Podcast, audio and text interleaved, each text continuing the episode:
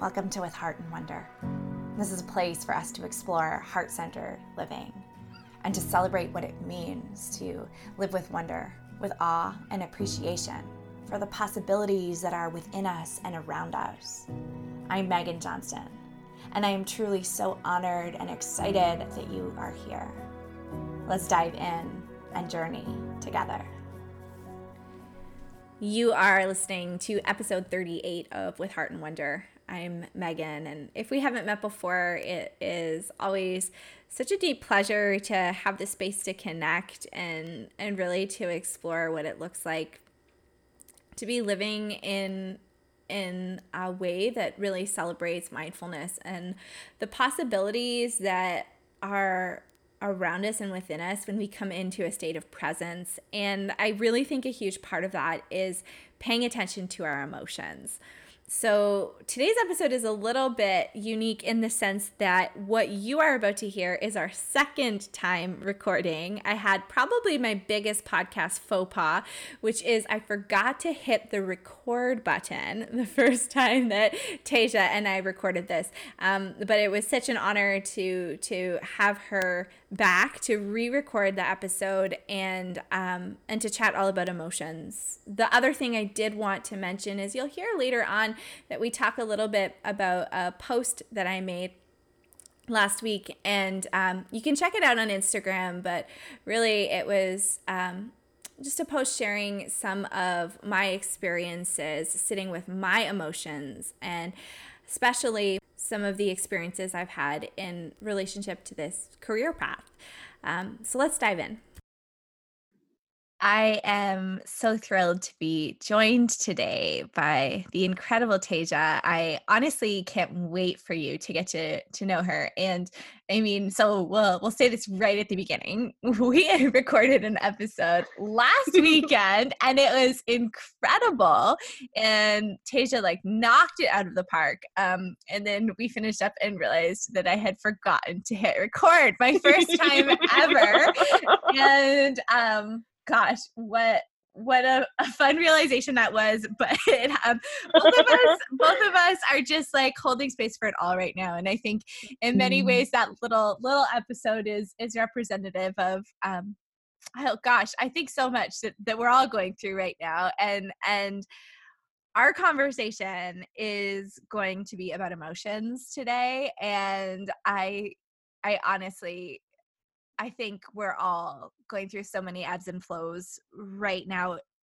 Well, always, but right now in particular, and and a lot of heightened either emotions or kind of like a heightened um, impulse to be numbing things as well i think is is what happens for some folks um, but tesia has so much wisdom to share so i am so excited to have you back again i know thank you thank um, you yeah um, and i would so love for you to start us off just by sharing a little bit about you and your work and how you come to be doing this work Mm, thank you so much for having me, Megan. It's honestly such an honor to be here. And I have to say, for the second time, I'm really excited to re-record this podcast. um, although I do feel as though, and I will, you know, toot my own horn here. I think I did a really awesome job the first time. Sure I'm did. really glad that. thank you. I'm I'm I'm happy to report that I completely forgot everything that we had said. So I'm hoping that this is just kind of a fresh new spin on emotions and all of the feelings that we've been feeling lately. Um, so thank you for giving me a second chance. thank you for oh my gosh, all of your grace and patience and um and humor as well. Gosh, yeah, life life is always better with a little bit of humor, and I so oh yeah, life happens. Life happens. Just gotta roll with it. So, I guess to answer your question a little bit about myself, uh, my name is Tesia. I'm a psychotherapist in private practice here in Ottawa. So, I run my psychotherapy practice is called Shine Psychotherapy and Mindfulness. I do a lot of work with uh, somatic healing, which has to do with uh, the way in which these emotional experiences manifest themselves in the body in particular. So, I work very closely with folks who've survived trauma I work very closely with a lot of folks who are experiencing burnout, who are either looking for tools to help with burnout prevention or to help with burnout recovery. and I also work with a lot of stress and anxiety in my private practice. And I teach mindfulness. I teach mindfulness courses. I do eight week programs. And I'm in the process of doing my mindful self compassion teacher training, which has been lovely. So I'm looking forward to offering that in the future. So a little bit about what I do. Amazing. Thank you so much for sharing. And and I think um I think one of the things that can surprise people about therapy sometimes um in finding a, a, therapist is that sometimes we don't realize like how vast there is like in terms of different types of approaches and i definitely think um i mean i really resonate with some of the approaches that you use in terms of bringing mindfulness and compassion and inquiry and um and definitely somatics into therapy mm. which i think is is so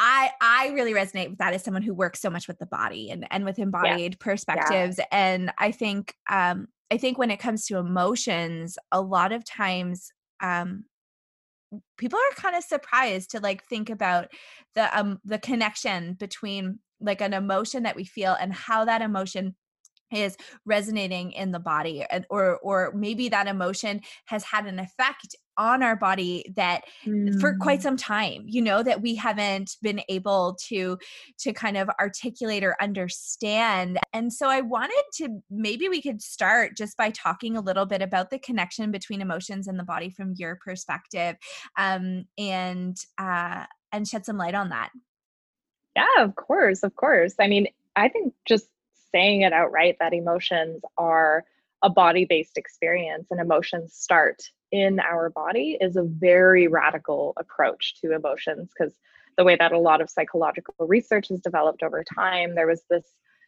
uh, this emphasis on the mind this emphasis on cognition mm. and this sort of top down approach to you know the way in which we treat emotional experiences. Like if we can change our thoughts then we can change our mood and all, notwithstanding the fact that that is true there's a lot more um, literature and a lot more support towards the somatic experiencing of emotions and how that is actually becoming you know the forefront of a lot of psychological research and psychological literature right now which i find to be fascinating. Yeah because i've always been very into somatic approaches. I actually have a history of teaching yoga and teaching meditation before I even entered the world of psychology and psychotherapy. So it was really beautiful to have all of this body based work and just kind of molding it through this contemporary neuroscience approach because I'm a huge science geek, I should say.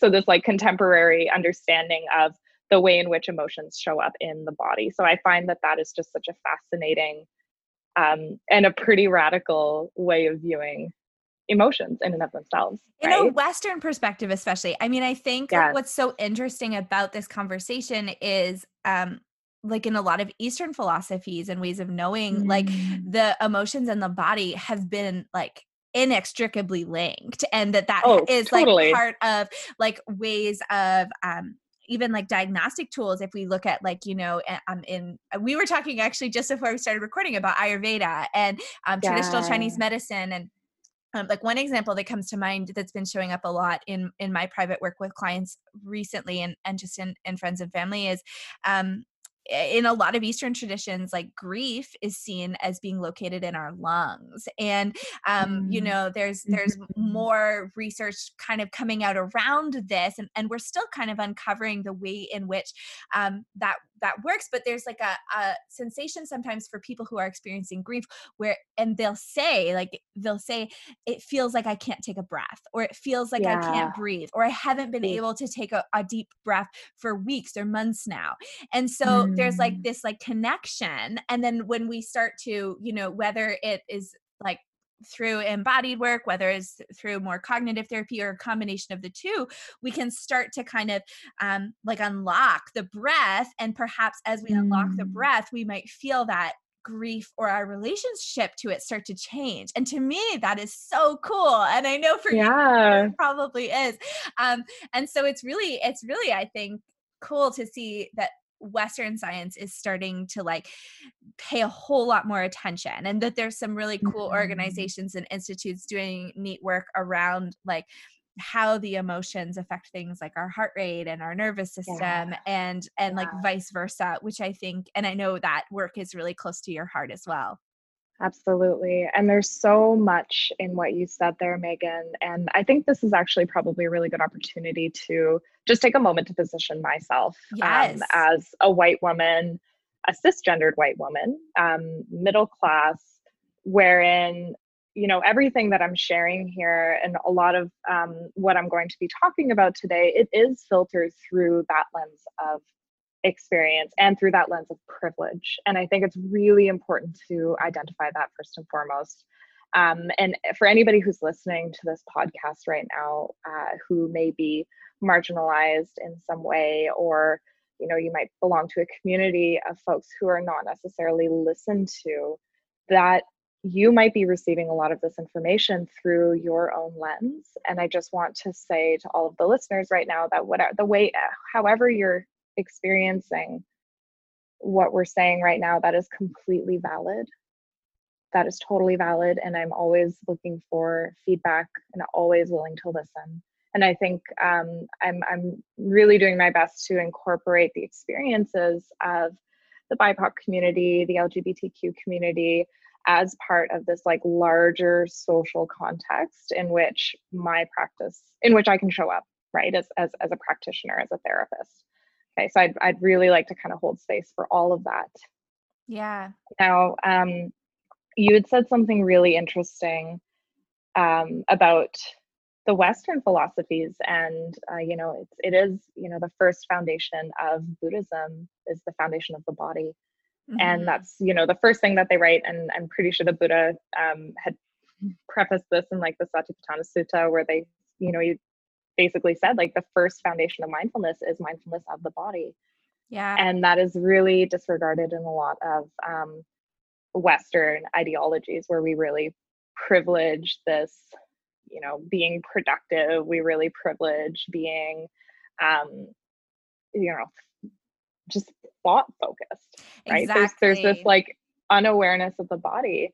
And right and you when you were talking a little bit about the breath. I couldn't help to think and how the breath is so activating for so many folks especially members of the black community as they as we'd all witnessed you know the death of george floyd and his final words being i can't breathe and how that experience in and of itself can just be so challenging. And so it's important to hold a lot of space for that. Just by hearing those words that can be quite activating. Yes. And i think the activation is the response that our nervous system has been damaged or conditioned in some way shape or form so I think it is important maybe to bring the nervous system into this conversation because that's yeah. like the foundation of sure emotions in our body. It's all in our our beautiful and complex nervous system, which I have so much love for.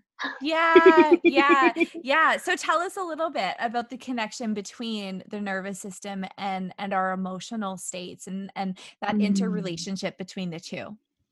Totally, totally. Well, the nervous system is basically our body's highway of information, right? It starts at the brain stem. Well, it's, it is located in our brain. It starts in our brain. And um, the highway is our brain stem. So our spinal cord that is that connects like every single corner of our body and every cell of our body as well. So it's important to note that our body is constantly in relationship to the world around us, whether that's through our five senses or through our perception. Now, perception is the it, it, I like to kind of explain perception as like the lens through which we're all viewing the world. Mm-hmm. So, so mm-hmm. like I'm wearing a pair of glasses and you're wearing a pair of glasses, and our glasses are not going to look the same. We're not going to be seeing the same exact amount of information based on our set of respected glasses because our glasses are based on our conditioning. They're based on the way in which we were raised and parented, they're based on early childhood experiences, early childhood trauma, anything like that. And and and the biggest one of all of that is our social conditioning. Mm-hmm. Right? So our social conditioning very much affects our perception. So our nervous system is also in relationship to our perception. So the second thing to note about the nervous system is that the nervous system will read whether we are threatened or whether we are safe. So it's very black or white. It's very binary in that sense. Okay. And this kind of goes back to an evolutionary perspective where hunters and gatherers used to have to fight off very real life threatening animals and very real life threatening you know weather conditions and all of that in order for their tribe to survive right? So the hunter gatherer would have to constantly be scanning their environment for threat and if there's a saber-toothed tiger that started to approach the hunter gatherer started to approach the caveman then their nervous system would basically fire off and create the fight flight freeze response. And that is basically the surge of adrenaline, the surge of epinephrine, and all of these other hormones in our body that make it so that we can either be stronger than the saber-toothed tiger and fight it, then we can be faster than the saber-toothed tiger and run away, or we can feign death well enough to freeze, wherein our body actually experiences this this interesting shutdown. And I'm going to get to that, um, especially when we talk about this pandemic um, so that if we can feign death naturally, the saber-tooth tiger is not interested anymore. So then it runs away. Okay. So naturally, fast forward like millions of years, we are not in a state of threat constantly. We're not, not as human beings. We don't have that sort of um, life or death sort of saber-tooth tiger running around and threatening us. Right. But what we do have are we have all of these systems of oppression that exist that can create threat in the bodies of marginalized communities. So that's that activation of the fight or flight.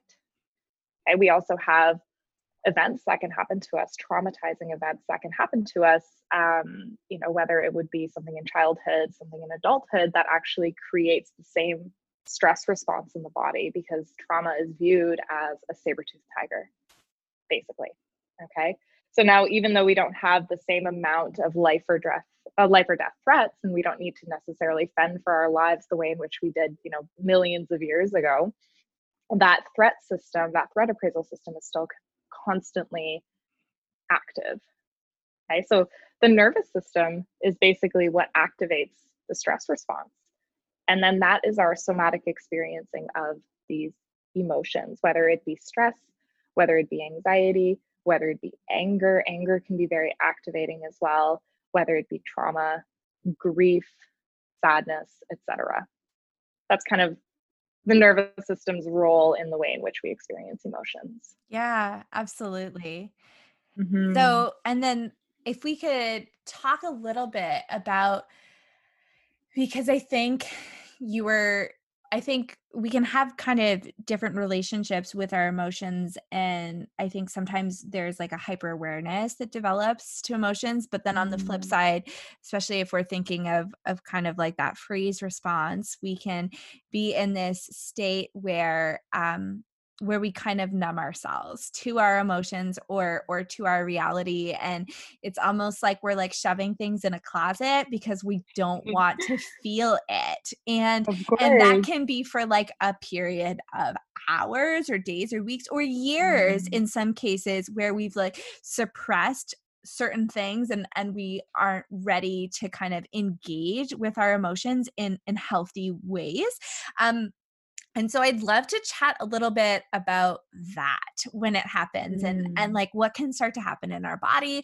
or what can start to happen as well like cognitively um if yes. we're in that habit of like constantly trying to like push through our our emotions which I think um like happens for lots of different reasons and i think one of them which you you talked about was like this kind of societal obsession we have with productivity and the fact that like mm. i know in my own story like my relationship with emotions and i was a teenager was very much like these emotions are slowing me down and they need yes. to like get yes. out of the way because yes. I got stuff to do, you know? and like, and so like, totally. and a lot of us, I think, like, see emotions. And so a big turning point for me was actually when I was 19 and I was like presented with this view of, of thinking about emotions more as like like gifts and guideposts that were there to like invite some mm. sort of inquiry and learning um but I think a lot of us see them as obstacles most of the time yeah. rather than these kind of like opportunities to actually journey closer to ourselves. Yes, yes, yes. Absolutely, 110%. And there's so much in what you said there, right? So I'd, I'd like to kind of take some time to unpack that because, on one hand, we have the somatic experiencing of an emotion, mm-hmm. whether it's because we feel or we're internalizing threat in some particular way, whether, um, and, and threat, again, that's really based on our perception, that's based on our past experiences that are coming to show up in this moment and we're filtering out what's what's happening right here and now through our own particular lens, right? Through those pairs of glasses, right? So, I mean, you know, if you have a history of people pleasing, for instance, and your boss says, Hey, Megan, I need you to work late tonight because I have all of these deliverables that I need you to do, right? And so setting boundaries might not necessarily be in your wheelhouse. And when you have that that request and your boss is giving you, there's this activation of the nervous system because it's seen as very threatening. And if you can't deliver what your boss is expecting of you, then there is that um, that is that is internalized as a threat, and that creates this anxiety, right? And now that's the somatic experiencing, and then there's this there's this attitude that we have towards emotions, and I think that's exactly what you're speaking of. Like a lot of us have these internalized beliefs, and it does come from a very it does come from that larger social context. It does come from this culture that we have of perfectionism and people pleasing and um, gender too. Was, I didn't yeah, gender, that, yeah. gendered ideas around especially yeah. for um, those who like identify as males and and there's all sorts of stuff mm-hmm. around masculinity and emotions and mm-hmm. yeah, like there's so mm-hmm. much that comes into it. So much gender, race, right? It, there is this like large and and and wild social context in which emotions are placed right? So there's all of this unpacking that kind of needs to be done around that. But that basically creates the stance that we have towards our experience or towards our experience, towards our emotional experience, right? And this stance be, might be one of wanting to put those emotions away in a closet or wanting to kind of push them down or fearing emotions. Yeah. Right. Because that can be very real. Yeah. That can be very real. Emotions can be very overwhelming. And so it is, it, it is there's like all of these different layers to them. And i think at the end of the day when we can be with our emotions and identify what we're feeling starting to kind of tease out the stories that we have around our emotions right? Like i think um if we were to kind of picture an egg you know how there's like it's such a ridiculous analogy but i really like it. So there's like the egg yolk is like the emotion itself that's showing up in your body. So it's the yellow, right? Like it's like the egg yolk. And then there's the egg white around it. And this is like, these are the stories that we're telling ourselves around the emotions, right? Whether these stories are based on past experiences, whether these stories are fed through us um, through culture, um, through this like larger social context and various systems of oppression that do exist right? Those are all very real experiences that completely alter the way in which we're meeting our emotions, right? So it's you're totally right in saying like gender, race, trauma, all of these other things come into play when it comes to meeting our emotions, right?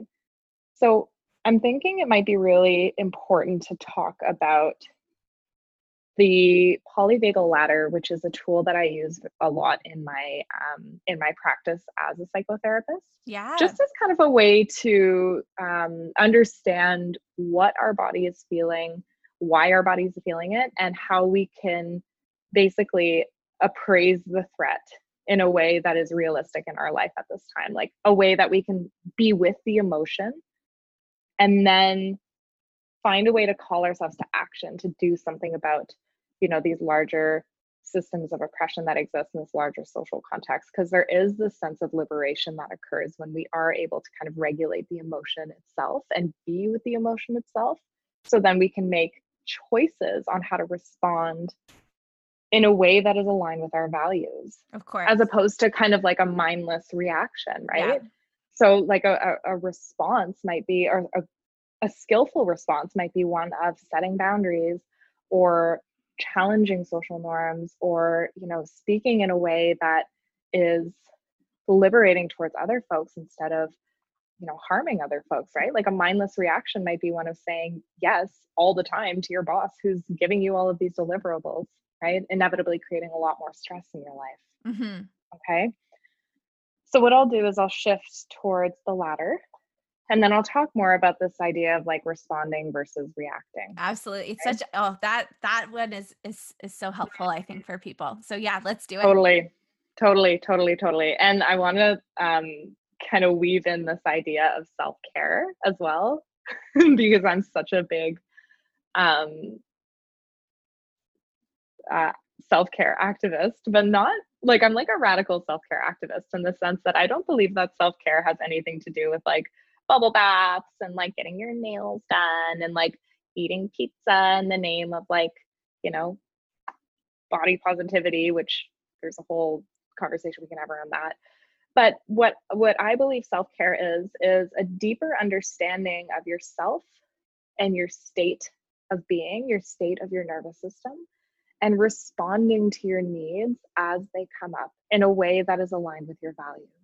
Yeah, that is such a beautiful right? like oh my gosh, that statement was so eloquent, but I think it is because it is all about like we're thinking about emotions not as obstacles but as these like tools and and yes. like these these because i truly believe that our bodies are always trying to b- bring us into balance that we have so much mm. resilience mm. and our our our bodies are trying to communicate with us physically but also mentally and emotionally and that these emotions are there to, yeah. to invite us into deeper relationships so um absolutely yeah absolutely and like i always kind of like to tell folks and i usually I, I say this a lot in therapy and I say this a lot um, in workshops that I do.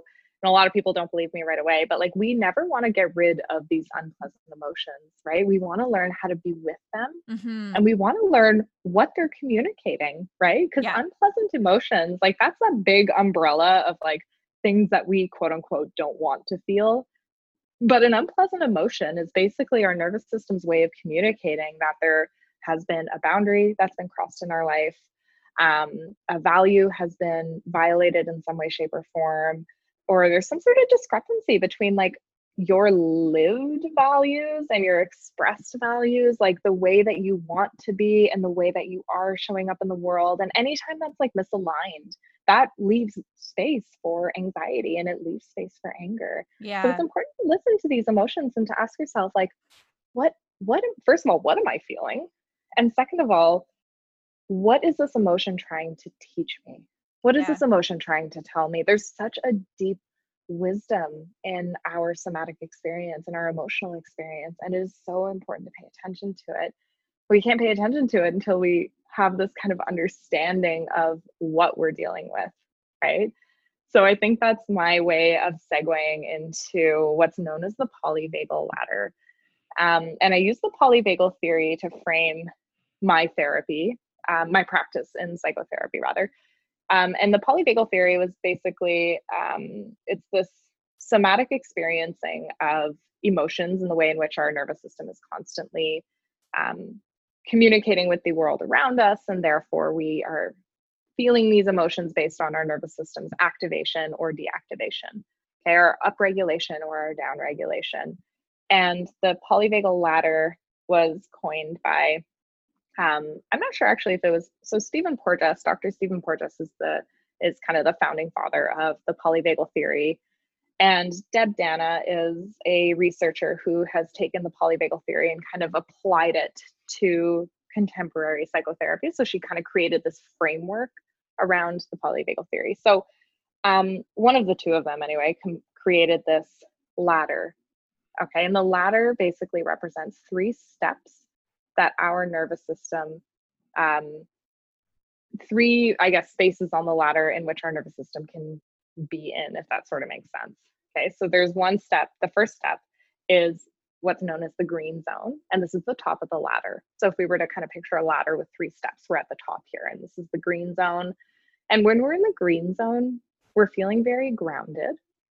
We are open to relationships. We are open to communication we are feeling very aligned with our values and we're able to behave in a way that is aligned with our values, right? So if you're in the green zone, typically your sensations, the sensations in your body are that of relaxed, calm, ease, almost kind of this peacefulness, right? And usually that happens when we are doing something we enjoy, maybe when we're in the flow state, right? There's this like sense of ease of, of being in the green zone.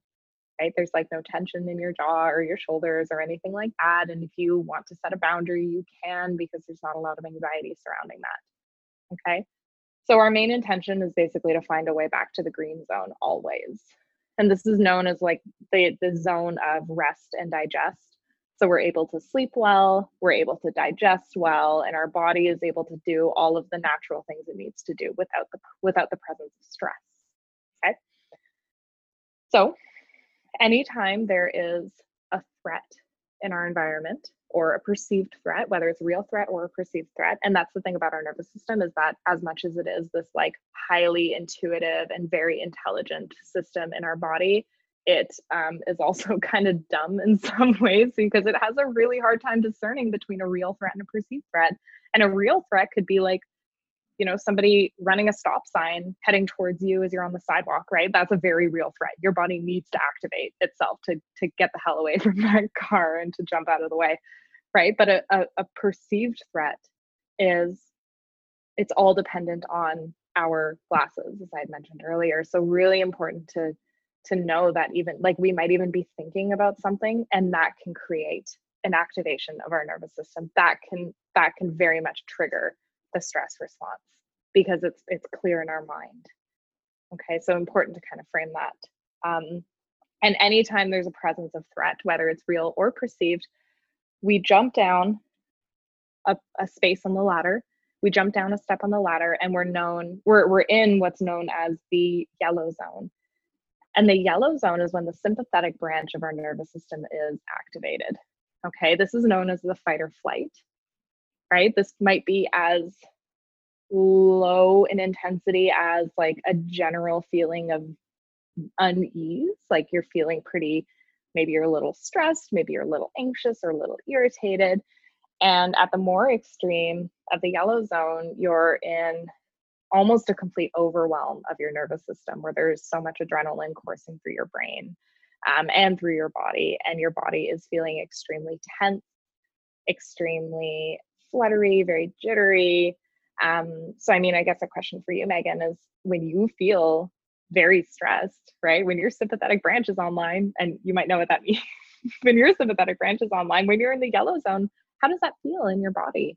Yeah, for me, um, oh my gosh, there's so many little cues that I get, but um, I often get um, like I'll I feel the general muscle constriction that mm. happens throughout my whole body. There's just like a little mm-hmm. more um like tensing or gripping or or um like kind of like self-protecting through the muscles. Um and I usually sometimes I get kind of like fluttery feelings in my belly and or like mm-hmm. t- tension there. Um lots of tension in my jaw and I'm definitely can be my mind jumps around, but I also my emotions jump around. So I might get irritated mm. more easily, um, or like cry at the drop of a hat, that kind of thing. Yeah, totally, totally. And it's interesting how you um discerned those two experiences as being very separate but both connected. Yeah. Right? How there's like this um, somatic experience, right? That's like the all of the um, and you know basically what happens in our body is is all of the systems go into this sort of like self protective mode. So all of our blood rushes to like our internal organs and our muscles. It's it's it's known as the mobilization, right? It's the mobilization in preparation for fighting or running away from a threat, right? Um, and you also spoke of the the way in which your mind races. Okay, so interestingly enough, our mind will always jump in whenever the stress response is active as a way of trying to appraise the threat.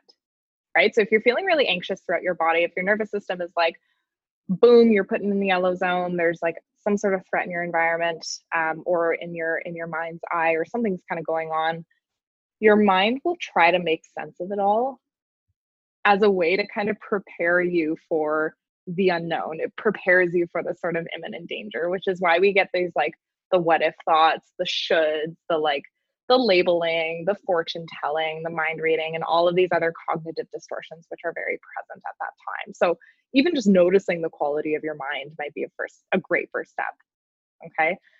And to move from the yellow zone to the green zone, basically what we need to implement is some sort of an awareness strategy or an awareness tool to soothe those sensations to remind our bodies that we are safe, right? Whether it's like through physical touch, whether it's through um, some activity, whether it's through meditation or breath work or something that just kind of soothes the intensity of those sensations.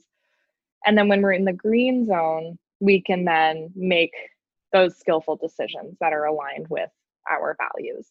Okay. So the self care for when we're in the yellow zone is in down regulating, it's in soothing the sensations. It's, you know, softening out through the jaw, the hands, the shoulders, maybe practicing a few deep breaths.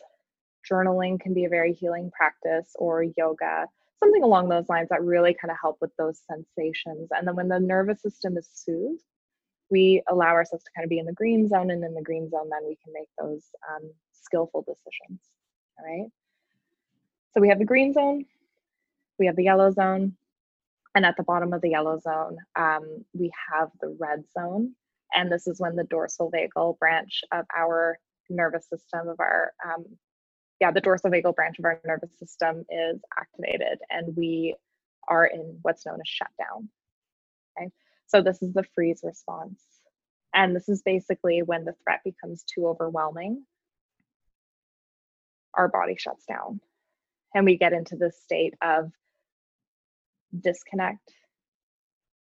We get into the state of numbness and we get into the state of kind of dissociation where things just don't quite phase us anymore. And maybe we that that might look like somebody who has a hard time getting out of bed. Yeah. Somebody who has you know who's feeling really lethargic really tired um, there might be a lot of anxiety but typically there's a lot of shame surrounding being in the red zone. It's like the shame and the guilt like why can't i do this? Why can't i perform?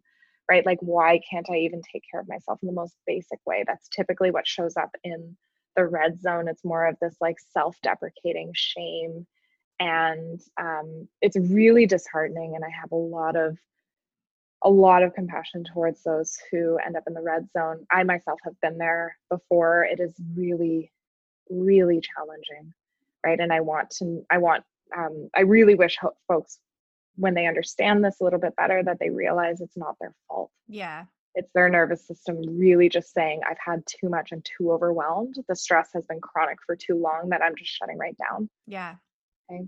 And the self care for the red zone is self compassion.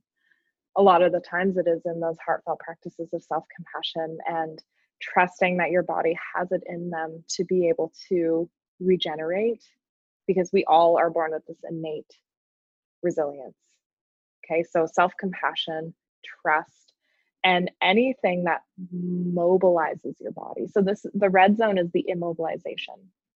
And anything that we can do to kind of mobilize ourselves, whether it's just doing one little thing a day that moves our body, you know, just trying to take like five to 10 minutes a day of some sort of compassion practice.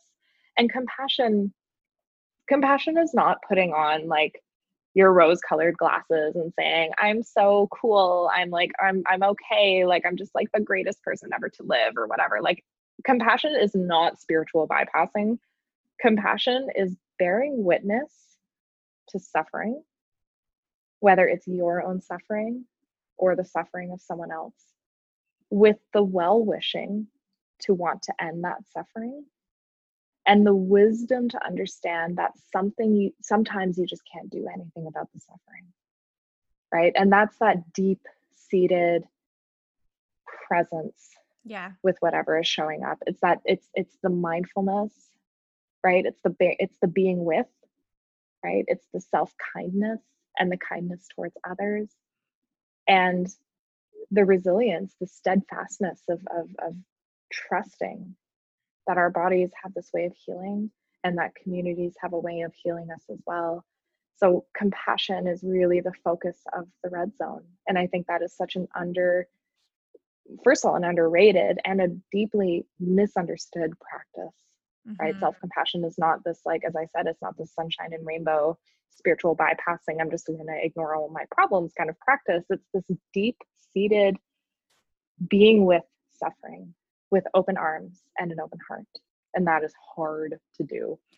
yeah like do. lifetime to master i think mm. and like mm-hmm. i often think of this idea of like um like really just like tending to ourselves and yes. and like this idea yes. of holding space um in a way that is gentle and tender and um mm. but that mm. doesn't mean that it's not hard work and i think yeah. one of the things that we can maybe bring in here is um like this idea that one of the things that can be really difficult when it comes to being with and sitting with our emotions is this the fact that like we don't really receive much education in terms of relating yeah. to our emotions in ways that are really healthy and we don't mm. really receive we a lot of us like have a a really underdeveloped emotional vocabulary for even being able to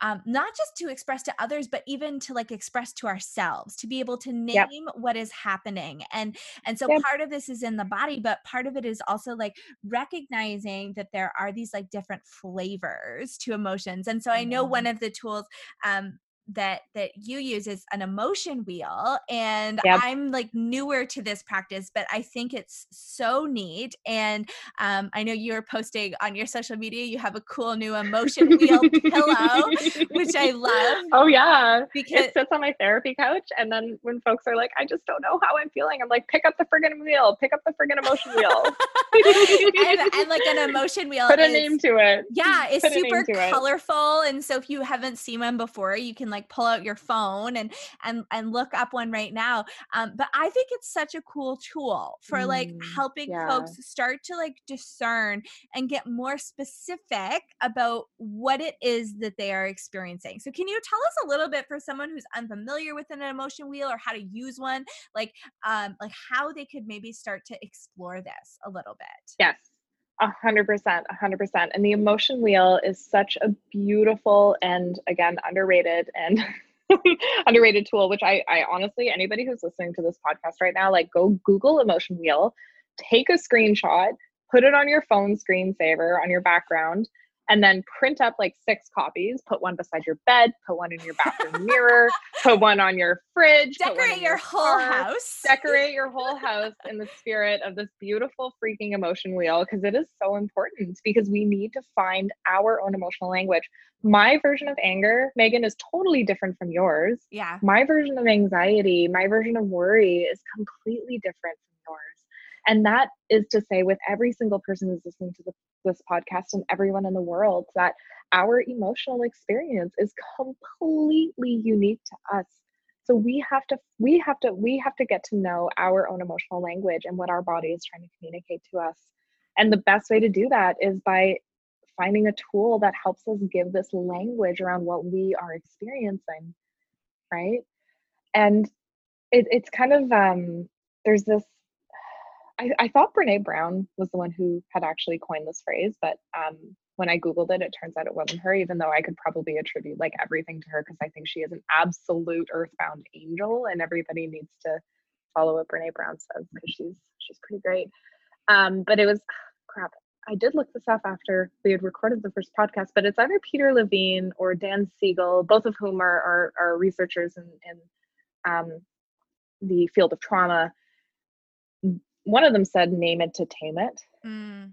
So if we can know what we're dealing with, if we can identify what we're feeling, then we can find some sort of regulation tool or some sort of wisdom around what we're experiencing and why we're experiencing this, right? Like emotions don't always need tools, but they do need understanding. They do need wisdom. They want to be and they do, and, and they want to be seen. Yeah, and heard. Yeah. Our emotions want to be seen and heard right? So um, the emotion wheel is basically a, a big tool that kind of gives us this idea of what we're feeling. And it's great. It's got all these colors and you know, because we can associate some emotions as being like red emotions and like green emotions and blue emotions and yellow emotions and all these other things. So there's like an aspect of visualization to it as well. And we start to kind of know what we're dealing with. And I think that's what the emotion wheel is best known for is just helping us identify what we're what we're dealing with yeah. right? Yeah. Yeah. Yeah. No it's such a neat tool and um and I like it too because I know you're talking about, you know, my version of anger might look different than yours, but that mm. my version of mm. anger might also look different on a Monday than on a Thursday or oh, totally in fall versus winter and and and these seasons of life mm. that um that we can get really curious about like yeah. you know on the emotion we're looking at anger and then looking at those subcategories and and thinking about what's really happening yeah. for us. I think is so yeah. neat. Yeah. And I it's important to frame too. You'd said that you've spoken to this lack of education around emotions and i think that is just the product of this culture that we live in of this you know very western society a very capitalist mentality of saying you know we are our human worth is dependent on what we can produce mm-hmm. right it has nothing to do with like how we're feeling it has nothing to do with the somatic experiencing it's just like if you can produce all this crap then you must be worth it right if you can show up for eight to 10 hours a day at work plus overtime, right? If you can have this title or the social status or, um, or, or just be this like productive machine, right? Which is such a, it is such a, a harmful mentality because we're trying to plug in humans through this, through this, I guess, larger social context, which is very oppressive in a lot of ways. And there's just no room for feelings. There yeah. are no room for feelings. Like, I I would have scrapped every single lesson of trigonometry in grade like I don't know when the hell you start learning trigonometry, which probably speaks to how well I did in math class. For any sort of class on emotional awareness, yeah. right? That shit came to me with like my own therapy. It came to me with my own um my own work as a yoga teacher and doing my yoga teacher training, my meditation teacher training, and all of the work that I've done in mindfulness. And then in therapy, like if it weren't for all of that, I would have no idea what I'm feeling half the time. Mm-hmm. Right now, I'm able to say, Oh boy, you're feeling a little overwhelmed. Oh, you're feeling a little off balance today," or "Oh, you're a little angry. Okay, it's time to set a boundary with this person." Right? Like, I understand it. Yeah. And it, it, it, it took my own education, and I don't think that that's right. Yeah. Right. If I were to speak very personally, I think it should be something that's privileged in our education system. And this this idea that like we are so quick to invalidate our emotions for very real reasons, and we're so quick to invalidate the emotions of others. Absolutely. Or to police when or we, regulate how yeah. people ought to be. Frig, right? Yeah. Yeah. Yeah. It's devastating. And it, and it's re- it really, really, really needs to stop because we do not know how the other person is showing up in their life or the hand that they've been dealt, the privileges that they have or that they don't have, if they've been marginalized or if their communities have been traumatized or if their community rather has been traumatized, right? Like we don't know. We don't know. So we cannot invalidate the emotion, the emotional experience of others. We really need to hold space for everything that shows up. And I think that's very important. Yeah, yeah. And and I mean I think that just really circles back to the the mindful compassion and and and holding mm. space and mm. tending to what's there rather than trying to force or push or or wish will some other experience into existence but to to totally. to meet ourselves where we are and i would love to kind of as we wrap up today um with this idea of like meeting ourselves where we are mm. can you share we are in like a tricky moment in time and and i mean yeah. i I um I shared a post last week about kind of some of the things I was going through and so mm. many people reached out to just share some of the things that they were going through and and like what that post brought up for them and and I think mm. like like l- everyone everyone is struggling yeah. with something right now um because we are in this like heightened time of mm. where there's a lot a lot happening um not just with coronavirus but um the ways in which like continued inequities are are yes. like are surfacing in different ways whether it's in the medical and healthcare system or or or whether we're we're looking at other realms of of society like law enforcement or schooling or um or mm. access to mm. resources and so i would love to hear like i know you kind of did some a, a few little seeds around uh, what a more radical approach to self-care looks like and a more compassionate and mindful approach to self-care like what does your self-care look like right now um, mm. and, and what might others consider as they are looking yeah. to care for themselves in this season where we find ourselves Yeah, yeah. And that's honestly, Megan, I want to first and foremost say that your post was so beautiful and so touching. And I think that spoke to the experience of so many of us who are really struggling to show up in this world. Yeah. Right. The pandemic has really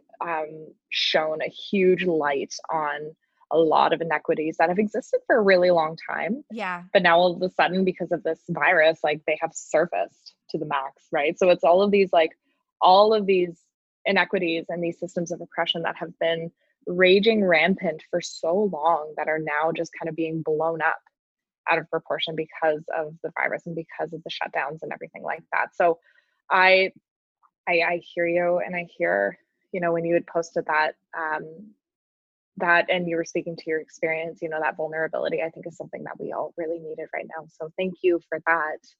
Thank you for that. Um and to answer your question, self-care as I'd mentioned earlier, not necessarily about the bath bombs and the hair products and the skincare routine. And although those things are all great um, and helpful to a certain extent, I think self care really surrounds the way in which we can show up for ourselves, respond to our needs, identify what we're feeling, you know, recognize it, understand it, and show compassion towards ourselves in the way of validating that whatever we're feeling is real. Whatever we're feeling is because our body is trying to tell us something. And that's real. Yeah. Right? The body doesn't lie. Right? The body doesn't lie. The mind likes to lie. The body doesn't. So my self-care routine right now involves a lot of sleeping. It has involved a lot of saying no. Um, it has involved a lot of lots of moments of crying and lots of moments of anger and frustration surrounding what's going on in the world um, and just holding space for all of these stories of suffering whether it's you know stories that i'm experiencing or stories that other folks are experiencing as well. So i think my self-care um, although I am eating a lot of pizza and loving every minute of it. and I am taking a hell of a lot of bubble baths and I am sleeping so freaking much. My body is really tired. Um, I think my self care is really just showing up for myself and learning how to befriend myself by way of understanding my emotions and tending to my emotions. Because if I'm able to take care of myself and if I'm able to respond to my needs in a way that is authentic, then I know I can do that for my clients. I know I can do that for um, for marginalized communities and for friends of mine who are part of those communities. So I know I can hold space for, I guess, healing. Yeah. By way of, you know, understanding, by way of taking care of myself. Yeah. Right? And it's not, it's not a selfish sort of thing. Like I, and I kind of want to frame for anybody who's kind of thinking like self care is selfish, right?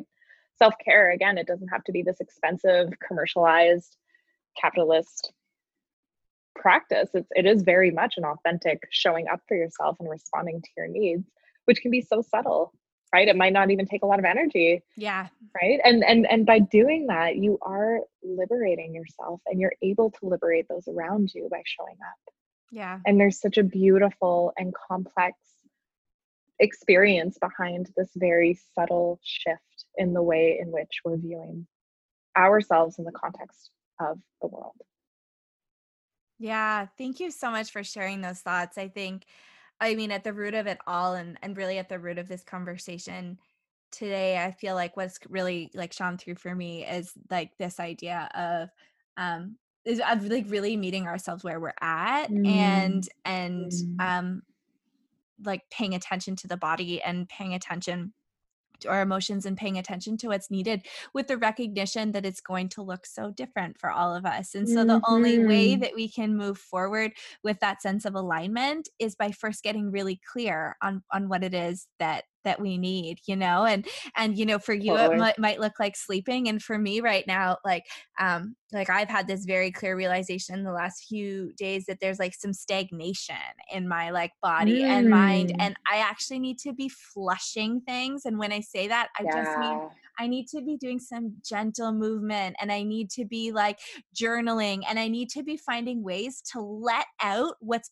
been building up. I need to like find mm. ways to to sweat, find ways to like it doesn't have to be intense, but like to ways, move your body yeah. and mobilize, right? Because I know, mobilize. you know, based on the yeah, based on what you had shared earlier this week, it sounds as though you've been in the red zone for so long. Yeah. Right? Like and and and for me like i'm existing in the yellow zone especially when i'm um you know holding space for my clients that can be really activating because i've got this big empathetic heart right so i feel a lot of the emotions of others so for me it's going to look very different than for you absolutely. Right like and and i think that's such a beautiful um you know it's such a beautiful nod to what we had spoken about with the ladder right? Like and everybody's self-care is going to look very different and that just depends on where you are so meet yourself where you are. Yeah. Oh, so beautiful. Well, thank you so much, Tesia, for um thank you for sharing your wisdom and and shining your light. I love that the name of your practice is um in, incorporates this word shine because you shine so bright in this world and the work thank that you're you. doing, I think,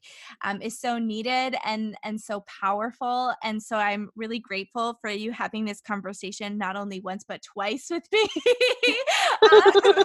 and just sharing your wisdom. So thank you, thank you, thank you. Thank you, and Megan. It was an honor. For folks that want to follow along and, and stay in touch with your work, I know you post a ton of great resources. Where can they find you? Yeah, so my Instagram is at Shine Mindful. Uh, my website is shinemindful.com. So you can find me on the interweb somewhere. I mean, I'm sure if you Google my name, it'll pop up. Yeah, absolutely. well, thank you, Tesia. And um, thank you. Keep shining bright. A huge thank you to Tesia for all of her wisdom in this episode. And thank you so much to you for joining in. New episodes of the podcast are released every Tuesday. That is when I remember to hit the record button.